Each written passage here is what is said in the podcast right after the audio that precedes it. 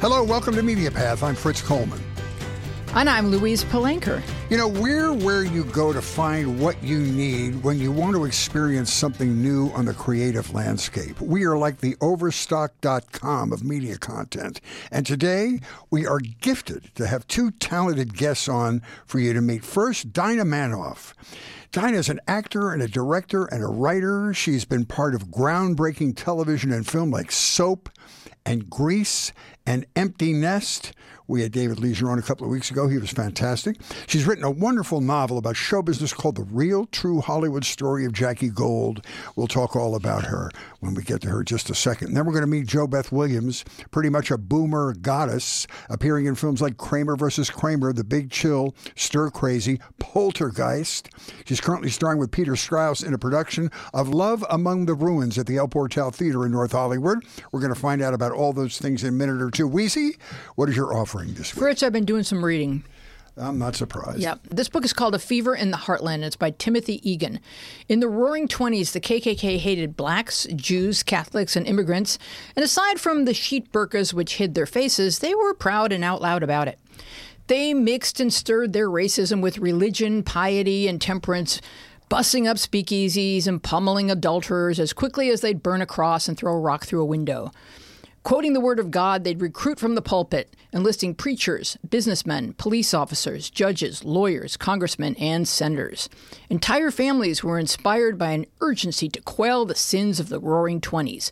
Parents and kids alike belonged to Klan themed organizations, and folks got their news from Klan approved publications. It's got a familiar ring to it, doesn't it, Fritz?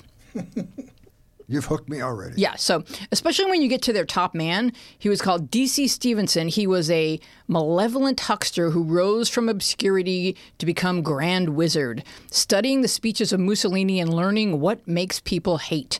Stephenson wielded a brazen blend of charisma and corruption to enrich himself, control the law in 21 states, and flaunt his exemption from the Klan's Puritan dictates with hedonistic parties floating in bootleg liquor and sexual exploits that saw women savaged at the hands and fists and teeth of Stephenson.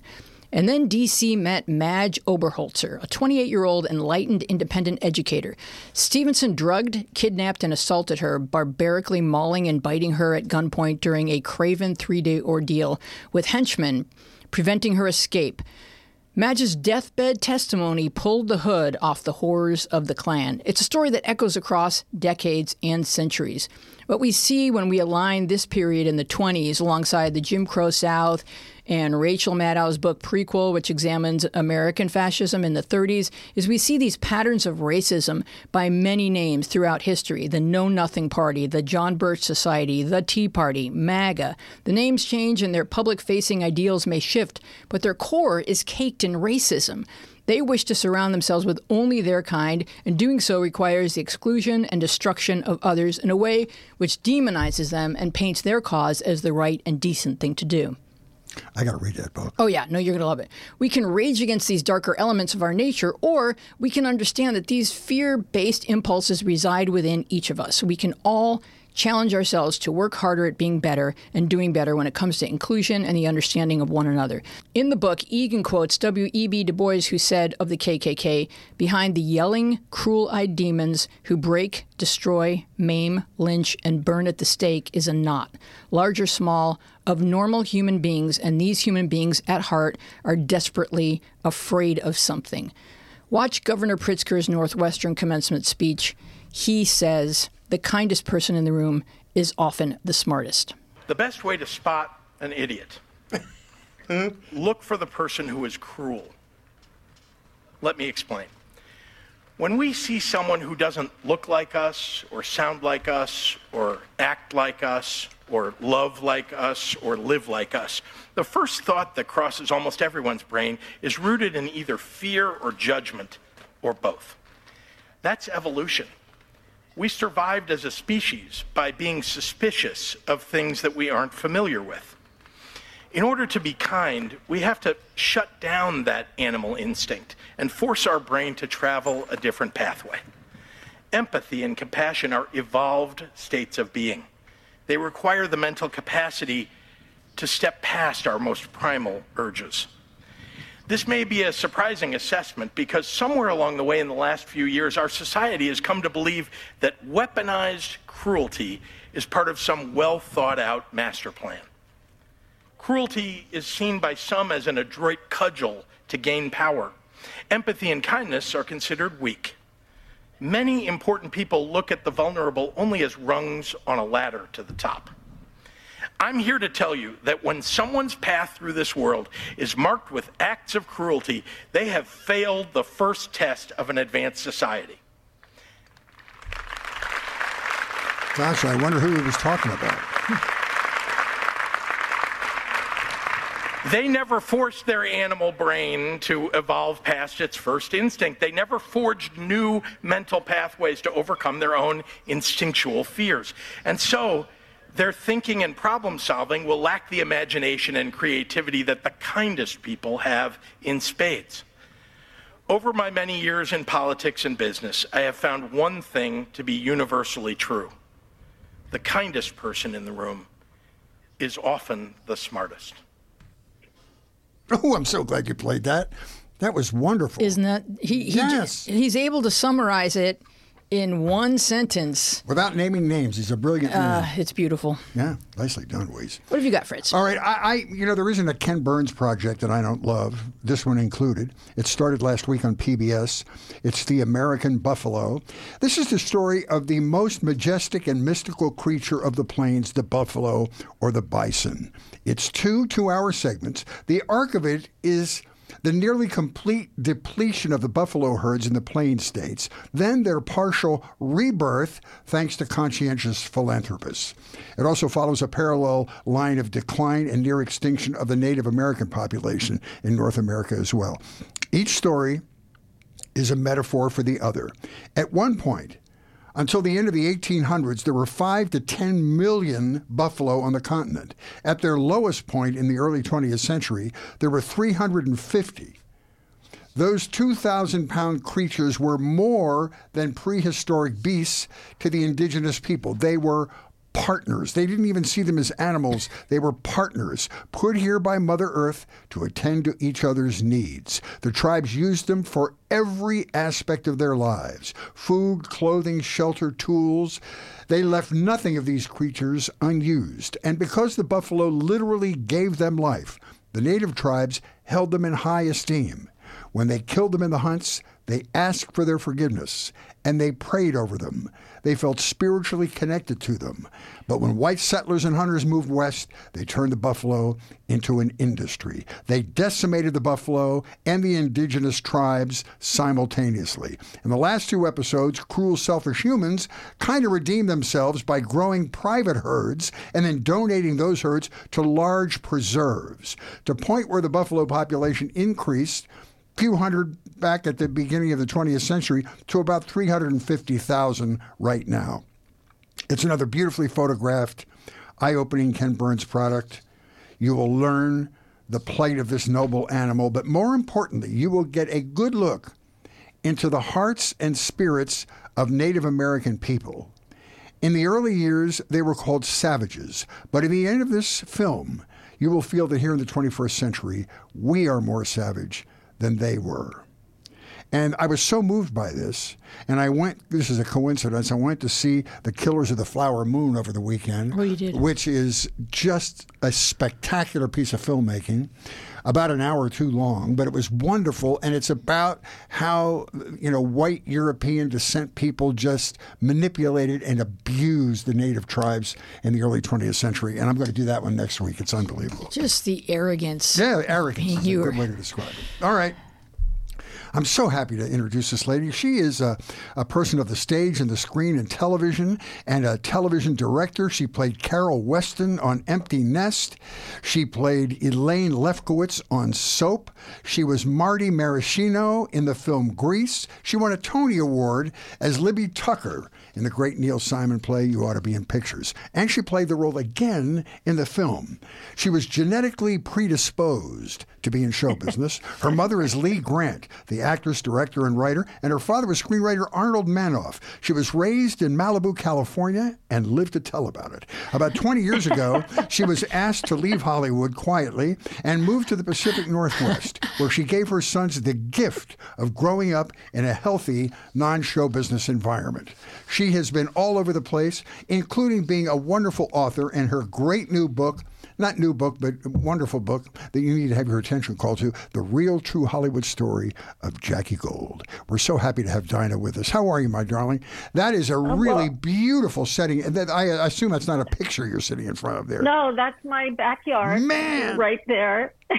You're in I, an I have island. to say, I I feel a little bit kind of like you know what doesn't belong in this picture. I mean, you started with the KKK, then you went to this speech about racism, then it was the possible extinction of the buffalo, and then it's like, and Dinah Manoff is here No, to you're- talk about her new book. You're you're you're the palate cleanser. You're going to make everybody feel like it's worth living. happy to be happy to be one. We're, we're so happy to have you on here. Um, Thank you. I, I have always been fascinated by the stories of children who have insanely talented parents who somehow are able to blossom on their own, become their own person, and carve out a place on the planet for themselves, especially in the same business their parents were in. Were, were your parents supportive of your show business dreams when you were younger? Well, um, I, I, would say uh, yes and no. Um, you know, yes, I evolved to be my own actress. Uh, it could may have been a little ugly along the way for a period of time. You know, I felt very intimidated by my mother's career. Um, she was supportive of me being an actress, but I wasn't the kind of actress that she was. I didn't, you know, work hard. I didn't go to Lee Strasberg's, you know, the to the to the neighborhood playhouse. I mean, I was kind of like a lucky little kind of, you know, beach kid who really um, uh, I, I didn't have any other talents to fall back on. I, I, you know, hated school. I didn't, you know, go to class and I, but I had a talent. And so I really was just lucky. And, you know, part of what I wrote about in Jackie Gold, you know, Jackie isn't like me. She's a, a big superstar, um, Jackie of, of the book.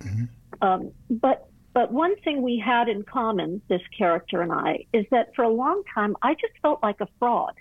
You know, I felt like I was going to get found out for not being a serious actress, and it took many years. You know, I was well into my 30s before I began to feel my own identity as an actor and not under the shadow of my mother, who was and still is, you know, the greatest. You you, uh, you said an interesting thing in my vast uh, research. On you, you said that you, you would write to get out some of your teenage angst. You would write poems, and you would write poems about how much you hated your mother or how you didn't like your mom. And your mom didn't care that they were critical of her. They just thought they were beautifully written poems, and so she supported your writing, which is pretty cool. On the Yeah, other it- hand, you yeah, said when you uh-huh. started to act, your mother was could be hard on you about acting because she just did not want to see you get your heart broken. Yeah, that's exactly right. But, you know, at the time, you know, as a young actress, you know, when I did films I'm not allowed to mention because of the actor strike, um, at the time, um, uh, what I, all I really wanted was for her to be my mom. Like say, good job. You know, I'm so glad you got, you know, that's good for you. But she was so critical of me because she was so scared for me of my own, you know, um, uh, progress as an actor in this business based on her own experiences that she was very tough and overcritical. And it wasn't until many years later that I had to really train her to just say, you know, good job. you know, you look so cute. I mean, maybe part of being a mother is you feel like you need to fortify her, or in your case, him, against the world, and that if she was over overly like, you know, like in a school play, oh, honey, you were the best one. Because you're not going to go on and you know leave the house and make a career, you know, doing school plays. You know, you can tell your child that you know he was the best one, but maybe she felt like if I don't say these things to her, the world will and I have to, my first job is to protect her. I, I think it was partly that, and I think it was mostly her own insecurities about um, uh, being an actress in Hollywood. You know, she was blacklisted for many years. She had to really prove herself. You know, she famously lied about her age by 10 years. She had Mayor Yorty. She flirted with Mayor Yorty back in the 60s and got him to legally change her uh, What a great Is story. a true license. story? I mean, I, you know, I mean, she really, you know, she fought very, very hard. And also, you know, as a beautiful, beautiful movie star, she was constantly terrified about aging and, you know, and what it would mean for her because, you know, unlike actresses in, in Europe, we don't treat our older actresses very well. And so I think a lot of that got put, you know, came through in her criticism to me about, you know, how I looked and how I was acting and, you know, and, and, uh, and now she's just, you know, my mom's 98 now. Yeah. As, as of Oh, next week, she's her 98. heart. And she's a pussycat. I mean, she is now the most encouraging, supportive. Does she live in California you know, still, or live up? Uh, She up? lives in New York. Oh. You know, I walk into a room and she falls down applauding. I mean, you know, I, I I trained her really well. You know, you did So- great. Do you feel that she worried that you walking through the world as an actor were a reflection of her? Hmm. Maybe, but it's a good question. I'd have to ask her. Hmm. Do you That's a feel like she good was question. competitive with you at all? Yes, I That's do. interesting. Mm-hmm. Well, we, we know And- a lot about your mom. I, I just saw your mom on uh, In the Heat of the Night the other night, which was just a fabulous role for her. Yeah, she was brilliant. But we don't know much about Arnold Manoff, your father, who was a screenwriter, and he was. And, and this, uh, if you don't mind telling it, it's a fascinating story in these times when, oh my God, you know, we're worried about the Constitution and everything. How your mother got caught up sort of in the peripheral wash of the blacklisting, and your father was truthfully the communist. Am I right about that? He was a, he was a card carrying member of the Communist Party. He was, he was, yes, he was card carrying member. Um, he- uh, my mother married him. She was very young, and um, and he educated her. I mean, she had no political upbringing or knowledge, and um, and she, she was really brought into the fold of these, you know, charming, charismatic, intellectual uh, tribe of of uh, writers and actors and artists, and she was enamored.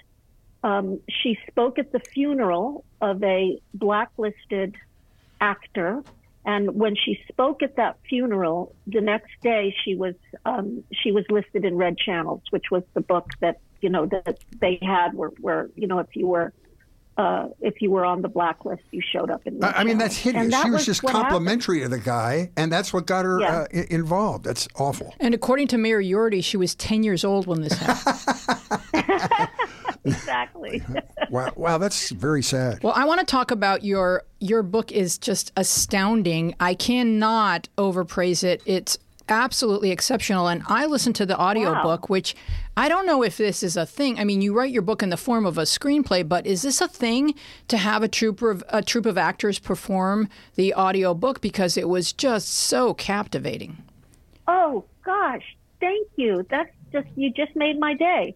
Um, so uh, I was approached to do the audio audible, and um, at first I sat down and practiced by myself to see if I could read the whole thing, and I couldn't. I couldn't do all the characters. I don't have the vocal chops for it. I'm not trained that way, you know. And so I thought, well, shit, what am I going to do? You know.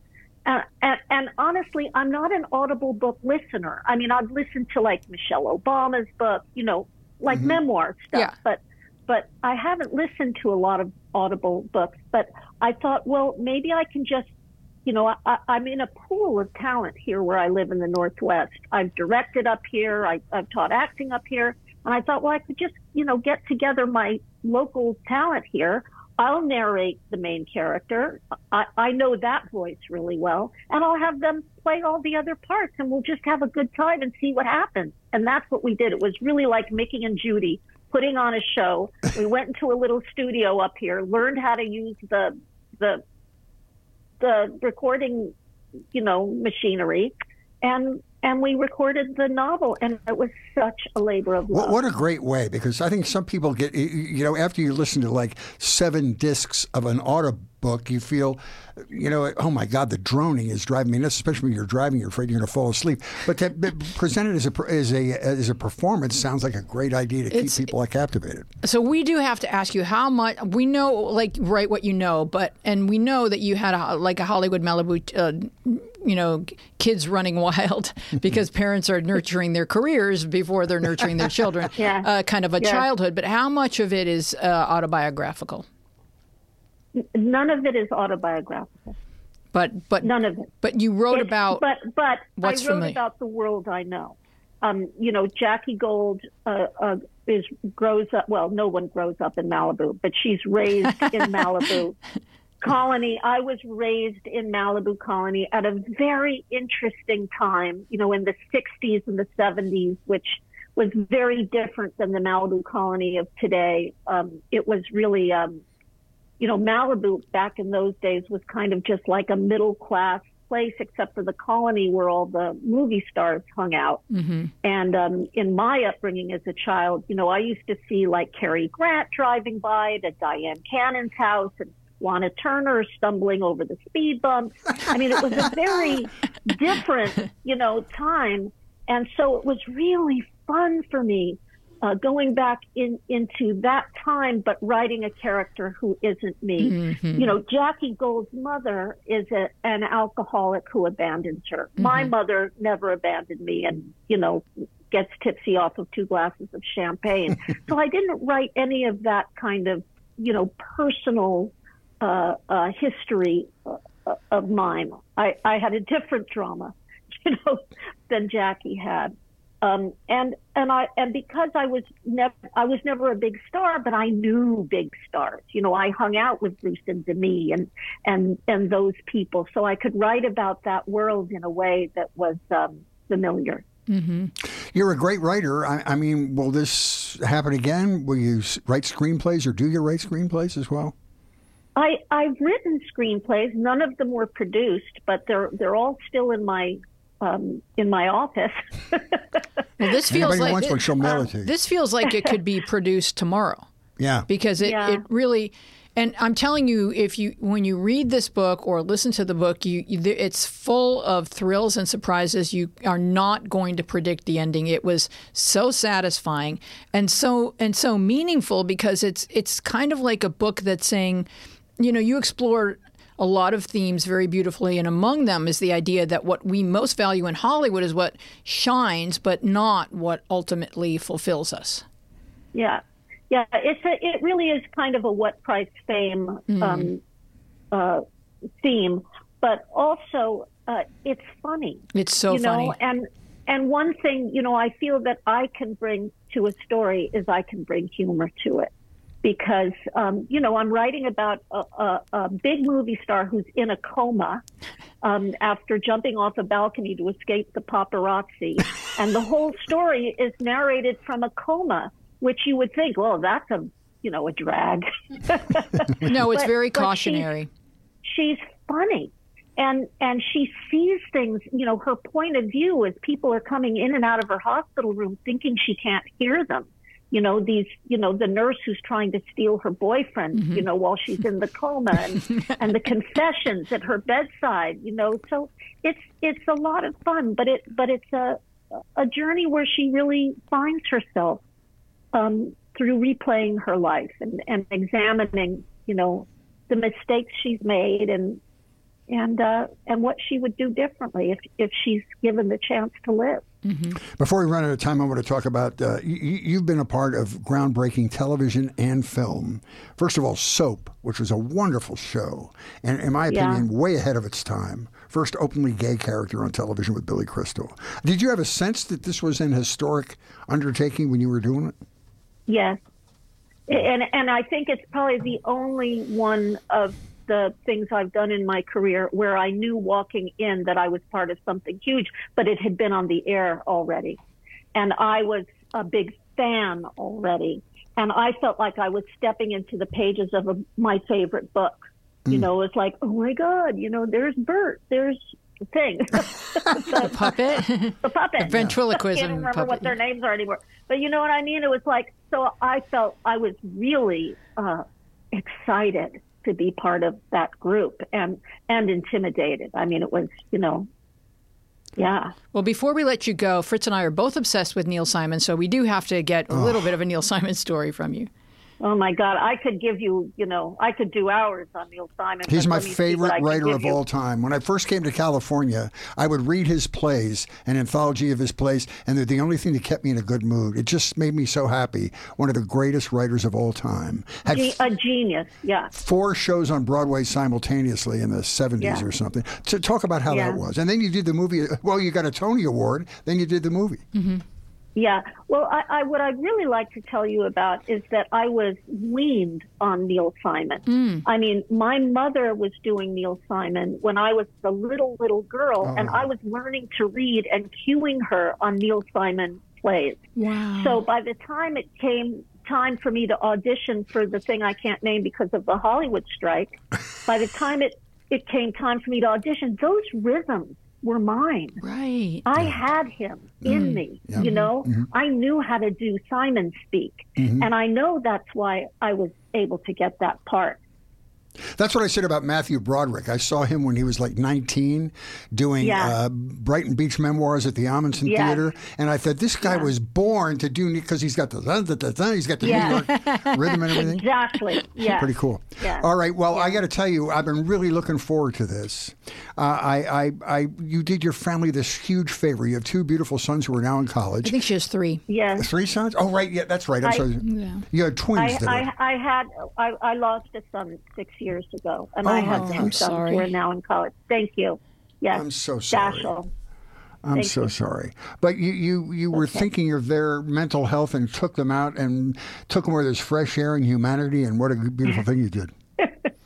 Yes. Well, you know, I was raised in in Los Angeles in Malibu, and I just didn't want to do that to my children. Wow, you were uh, you're a good you know, mom. I, I wanted to give them some room to move and and uh, and and kind of a life among you know uh, just a, a less of a bubble, you know, Mm-hmm. than we were in. Well, we're highly recommending. Weezy's never given a five star uh, um, Five- book for five every, any book. plus, but the plus. real true Hollywood story of Jackie Gold by Dinah Manoff. We're happy to meet you, my dear. Safe, be safe you're up there. in the north. sweet. Thank you so much. Well, this actor has been a part of some of the greatest films in the last few decades Kramer versus Kramer, Stir Crazy, Poltergeist, Poltergeist 2, The Big Chill, one of my favorite movies of all time, The Day After, Teachers, The Other Side. She is currently in a great play at the El Portal Theater in North Hollywood through November 5th. It's called Love Among the Ruins. Welcome, JoBeth Williams. We're so glad to have a chance to talk to you.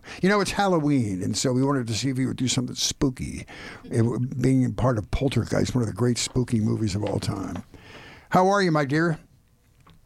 I I'm good. When you re- when you mention Poltergeist, the only thing I can think of is the fact that I found out about five years after we shot that movie that the skeletons that were in the muddy swimming pool with me were real skeletons Oh, and see. not props made by the prop department. Wait, they couldn't do have you told mean you that, though, when you were doing it. That would have no, I never would have gotten in that one. wait? But do you mean human? human, Yeah. human skeletons. And where did they obtain them? You know, the prop guy did not go into detail, but he said you can actually buy them far cheaper than than you can make them. Wow, Okay. that's Well, let's. makes me hope it's sad. not my father and my great aunt. you know, that's all I can say. Well, no, let's I just think they say- ca- I think they can come from other countries. Yeah, and it's people that you wouldn't have liked.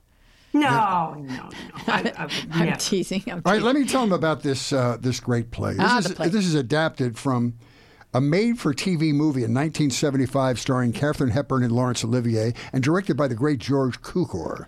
The- amazing thing is that Katharine Hepburn and Laurence Olivier did a made-for-TV movie and George Cukor directed it on TV. They don't do that anymore. Those kinds of things. Times have changed. It's an hilarious romantic comedy, a newly realized version of a play originally written by Robert Browning, a British poet and playwright. Her co-star is the great Peter Strauss. In the play, Jessica Medlicott, is that how you pronounce it? Yes, Medlicott exactly. was once a great actress, now is just flat beautiful and wealthy, and she's a widow. I don't want to tell the story, I'm going to let her talk about it, but she's accused of a breach of promise and hires England's most famous barrister, lawyer, Sir Arthur Granville Jones, one of the great names. He's going to defend her in her lawsuit. So explain the story a little bit more, flesh it out a little better than I did. Well, I, I will say that the original um, TV movie took place in I think 1904, and the the writers, one of whom was a producer on that TV movie, um, they took James Costigan's story, and it's the same story basically, but they moved it up to 1934 in England. Um, so the Great Depression is sort of figures in in a way and I play a rich, supposedly rich, uh, widow who is looking for a barrister to defend me. I've been sued by a far younger man for breach of promise because he asked me to marry him. And in a moment of madness, I said yes. and then I thought about it a day or so later and I said, no, no, this is insane.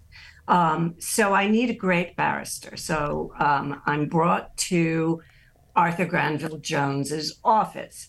And I don't want to give too much of the plot away, except to say that one of us thinks we've met before, hmm. and the other one doesn't think so. Hmm. So there's a sort of miscommunication right from the beginning.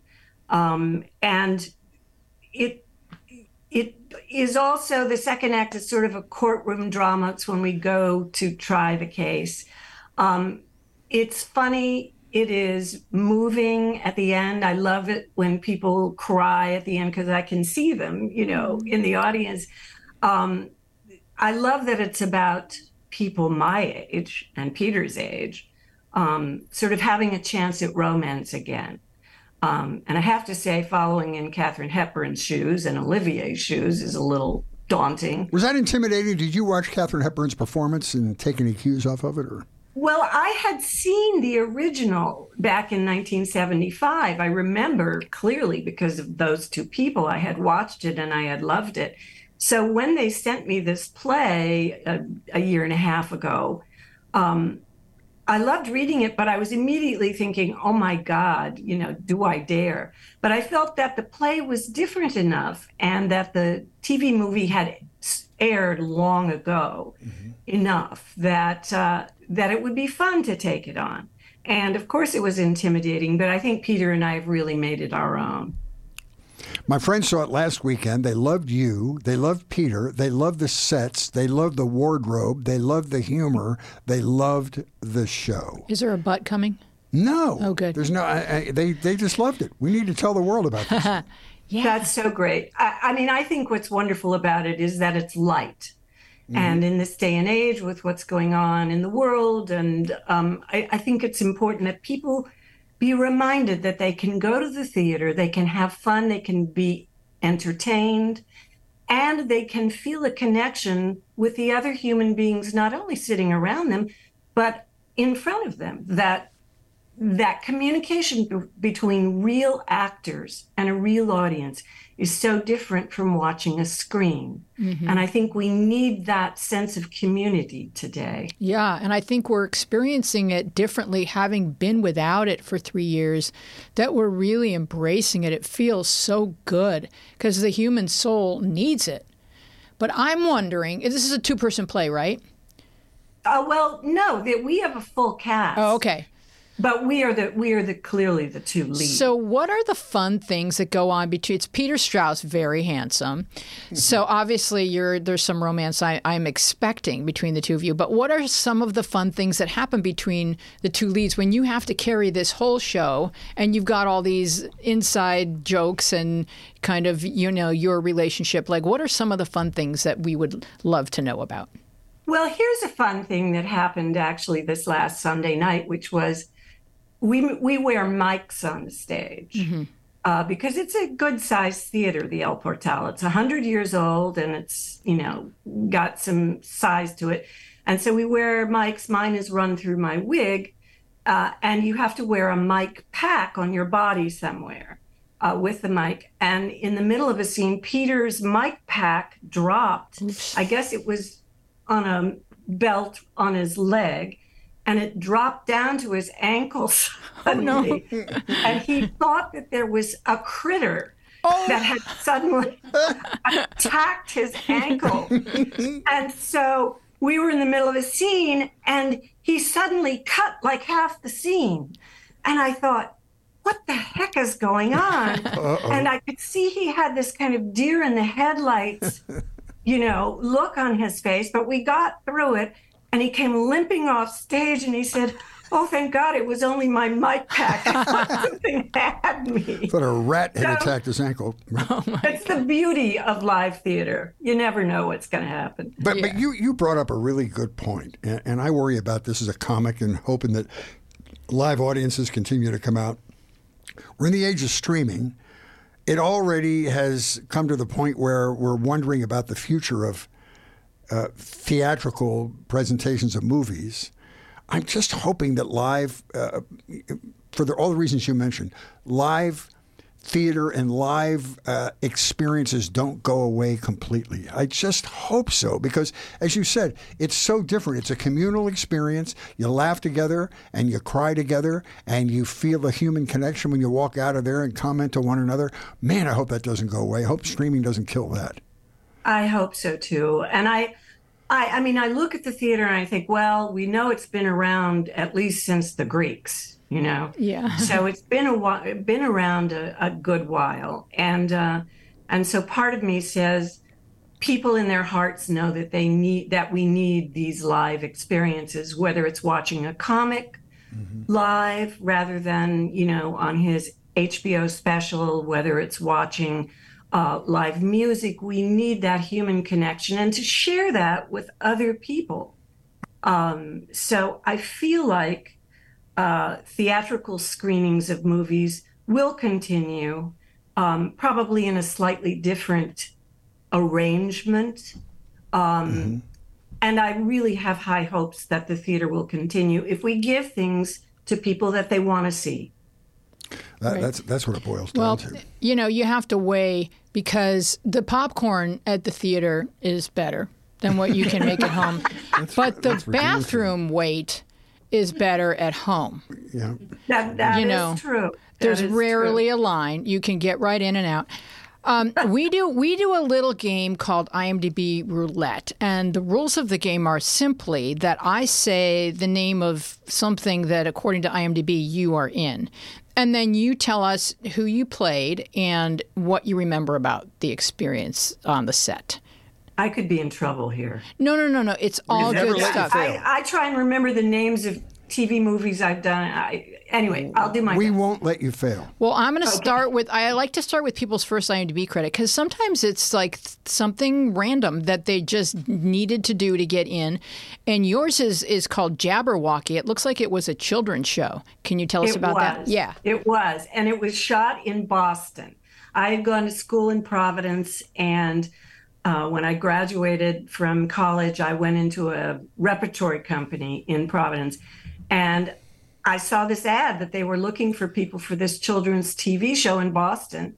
So I auditioned and I got the job. And it was so much fun. It was a it was a puppet named Dirty Frank who had been built by Caroll Spinney of the Muppets. And uh, he was run by a wonderful actor named Peter Johnson, and Tucker Smallwood uh, uh, was uh, in it with me and uh, we did it for I don't know maybe a year and a half, and uh, I, I, had a ball. It was my first TV experience. So there was. It sounds like there'd be like a lot of improvisation, and it's kids. Let's have some fun with it. And oh, it absolutely was. Yeah. yeah. So imaginative. And, and, yeah. And Dirty Frank, you know, had all the jokes. Of course, the puppet gets all the jokes, but but Tucker and I managed to hold our own, and. Uh, and uh, it was uh, yeah it was a great experience. I was lucky in my first experience. Yeah because it's very it sounds very creative. All right next we have i think something you'll probably remember. It's called kramer versus kramer. Does that ring anything? Um, uh, yeah. I, I, have a vague memory of it. I do remember i It was, in fact, my first movie, and I had a nude scene, and I had never done a nude scene at all. So Oh, that was ra- rather daunting. And the, and there's a little boy there. So wh- how how did you how did you make that happen safely?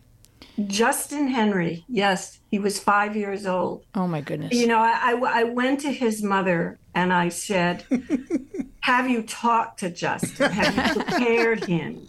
Does he know? She said, Oh, yes. I said, Justin, you know, you're going to shoot a scene today and JoBeth is going to be naked in it.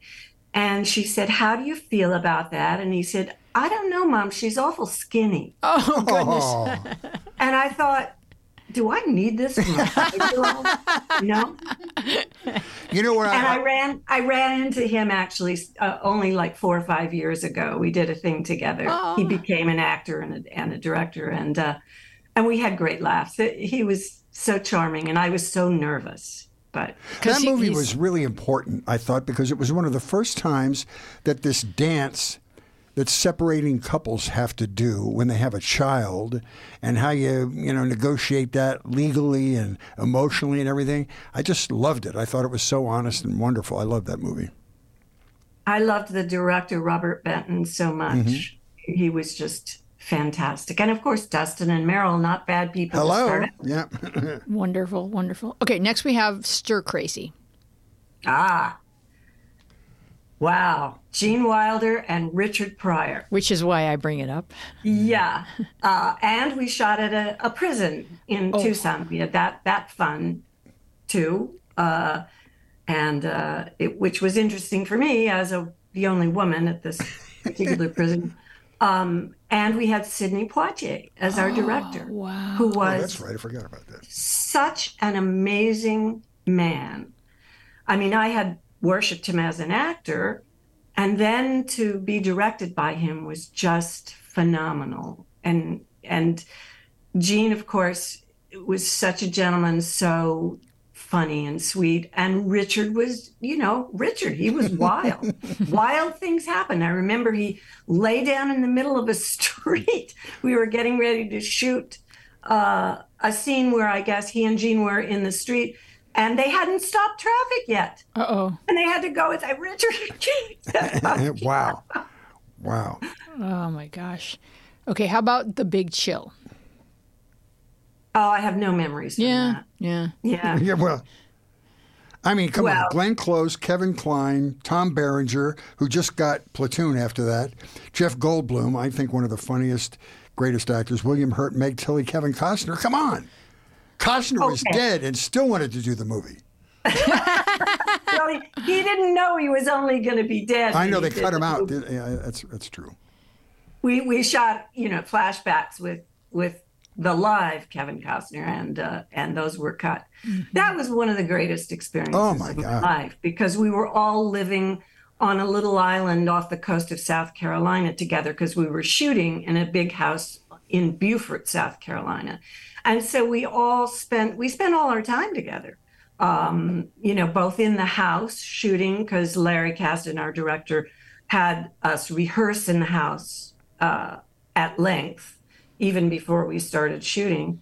And then at night, we were all staying in these condos together. So we would play Trivial Pursuit and charades. And You know, it really uh, uh, uh, the the way you people interacted with one another. It seems exactly like that's what it was. You were so familiar with one another. Was there improvising in that or not? there was improvising in rehearsal a lot. In fact, uh, Larry Kasdan had wanted two weeks more of shooting time, and the studio wouldn't give it to him. So they gave him instead four weeks of rehearsal because they didn't have to pay a crew for that. So we did, you know, a couple of weeks of improvising and and, creating these relationships between each other, and it was so much fun. It was so exciting. But when it came to shooting, Lawrence Kasdan's script, Larry wanted his script, you know, word perfect. And uh, and so we did, but it it had that sense of improvisation because we had done so much of it before. Yeah, and the characters are so comfortable with one another. I totally believe that they've been friends all their lives. Now, you guys were in your 30s or late 20s. Mm-hmm. So, when you were living together, what what did a group of creative, artistic folks tend to talk about on your downtime in that age group? themselves. As any group of 30 year olds do. No, we, uh, you know, we talked about, we didn't talk about the business very much. Um, we talked about our histories. We talked about New York because a number of us had lived in New York. Uh, I had gone out with Kevin Kline in New York um, for a period of time. Glenn Close had been with Kevin, you know, boyfriend, girlfriend for six months. Uh, I, uh, many of us lived there, um, and and we talked about our characters, and we gossiped about people we'd worked with. you know, the Directors usual. to avoid. Yeah, of course. All right, let's do Stop or My Mom Will Shoot. One of the better titles. Oh, yeah, that was Stallone, Yeah. and Estelle uh, Getty Sure. played his mother. Um, and I didn't know Sly at all before we started shooting, and and he was really funny on the set, which kind of surprised me. I hadn't expected it, um, and it, you know, I don't think it quite fully worked as a as a movie, but but it was fun to shoot because Sly was fun and and made us all laugh. And teased the crew and teased us and Estelle was charming and adorable. So um it you know, it was interesting. It was really a learning process for me because I came in with Rocky on my brain and there was this funny funny guy. All right, well, this is uh, like a spoiler alert, and I haven't seen the movie Does Mom Shoot? I think she did, but I don't thi- I don't think she hit anybody. Okay, okay, okay. All right, the last one is for Fritz because he, he loves this. Uh, Wyatt Earp. wider. Well, it was my second movie with Larry Kasdan and with Kevin Costner, um, and my I became friends with Catherine O'Hara uh, because we were, you know, the few Earp wives, mm-hmm. Earp women, because there were all these guys you know, shooting on. It was a Silverado set that Larry had had had built in Santa Fe for that oh, movie, Oh, wow. and the guys were just having so much fun with their six guns, and you know, and Catherine and I were stuffed into corsets and uncomfortable clothes, and we didn't have the punchlines, and so she and I got to bitch together, which was a lot of fun. That, that was interesting timing because it came out just after Tombstone, Yeah. which was a really hugely successful movie about the Earp brothers. And then Kevin came out with uh, Wyatt Earp, and I thought, ooh, I, I, I, the timing was probably a little a, a, a, a They were too- shooting at the same time. And- but it turned out to be enormously successful as well. I think Tombstone piqued the interest about that period with people. I thought they I were guess, both wonderful. I guess so. Mark Harmon was in our movie, and and uh, Kevin had access to the the you know the company plane, the private plane, and so uh, we would often hitch rides on that plane from L.A. to Santa Fe and then back. And and Mark had a great story that he was at Burbank Airport, the private, you know, in or Van Nuys Airport, the private airport. And he got on the plane, went out and got on the plane, and he was walking down the aisle introducing himself. He's, Hi, I'm Mark Harmon. Hi, I'm Mark Harmon. I'm, and he came to Mel Gibson and introduced himself. And Mel Gibson said, You know, Mark, I think you're on the wrong plane. this is this is not the Wyatt Earp plane. no, So, yeah, I always loved that. that's funny. they hadn't taken off yet, I'm hoping. Wow. Fortunately, not. they hadn't taken off yet. Uh, so let's talk for a second about you work with the SAG, uh, the SAG Actors Guild Fund, And right now, a- actors are No, no, it's the SAG AFTRA Foundation. Foundation. Thank you. Thank you. I needed you to help me with the title. So I know what you guys isn't part of the negotiation. It's part of like helping actors. So how are we helping them during this time period and how are they doing? Well, people who are suffering, you know, f- financial problems can can come to the foundation for for help, for aid. We are um, we still can help them with pay some bills like their health care bills and those kinds of things. Um, they, we're still having our programming of, of classes for actors and voiceover classes so that people, you know, who are looking for ways to spend their time productively can can go to these classes. Um, the foundation that you're thinking of, both the Actors Fund and the SAG-AFTRA Foundation, which are two separate charities, but we both work towards the same goals. And sometimes we work together uh, as charities.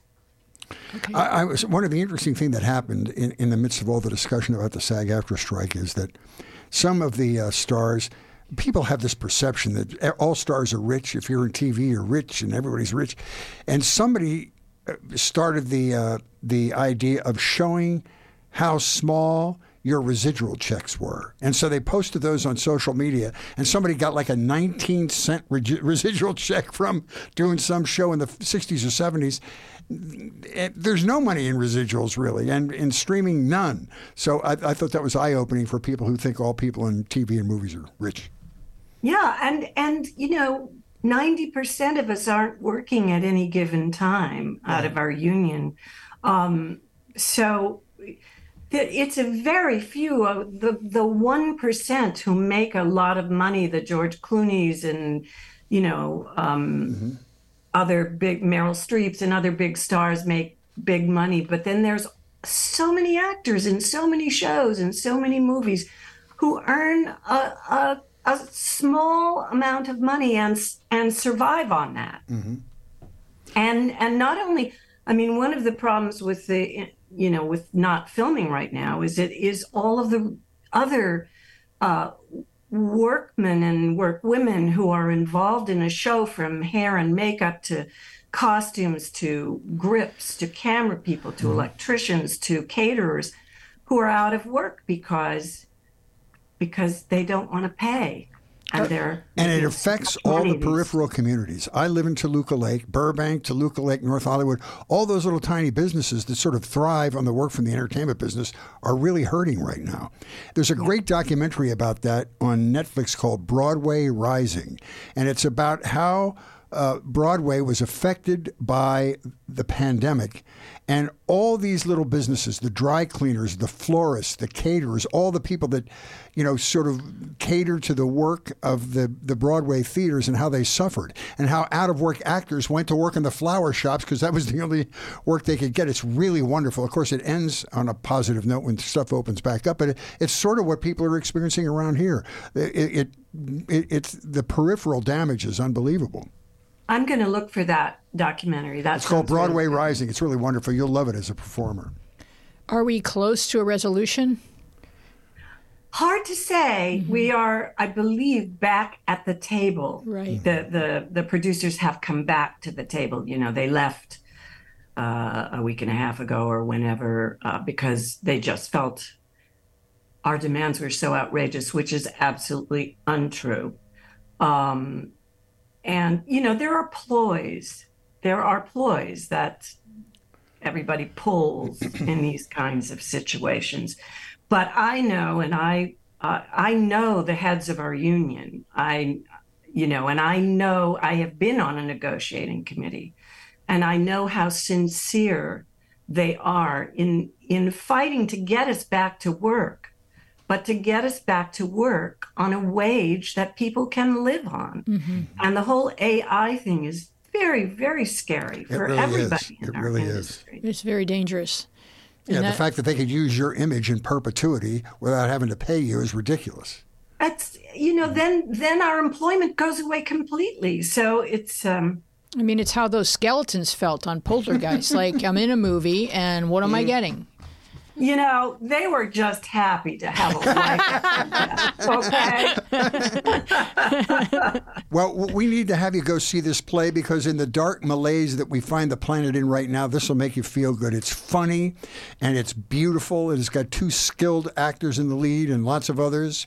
It's at the El Portal Theater uh, on Lankershim Boulevard, North Hollywood, and it's up until November 5th. Uh, uh, unless it gets extended, go to elportaltheater.com for tickets. We highly recommend it. What a pleasure to talk to you, JoBeth. Thank you so much.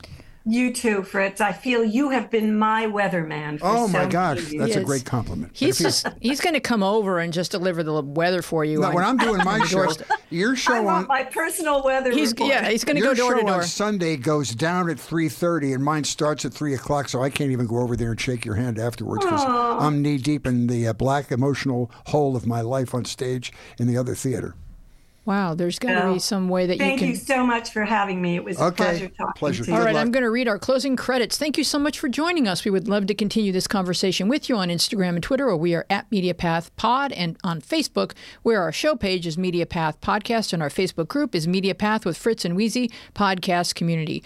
You can find full video podcast episodes loaded with all kinds of wonderful bonus visual content on our YouTube channel, MediaPath Podcast, where we would love it if you would subscribe. You can write to us at MediaPathPodcast at gmail.com. And if you enjoy this show, please give us a nice rating in Apple Podcasts and talk about us with your friends over brunch and on social media. Mm-hmm. you can sign up for our spicy little newsletter at MediaPathPodcast.com. And we want to thank our wonderful guests, Dinah Manoff and JoBeth Williams. Our team includes Dina Friedman, who's our producer, John Maddox, Bill Filipiak, Thomas Hubble, Mason Brown, Lori DeWall, Garrett Arch, Chris Baldwin, Jordan Reyes, and you. Our theme music is by me and John Maddox. I am Louise Palanker, here with Fritz Coleman. Be well and wise, and we will see you along the media path.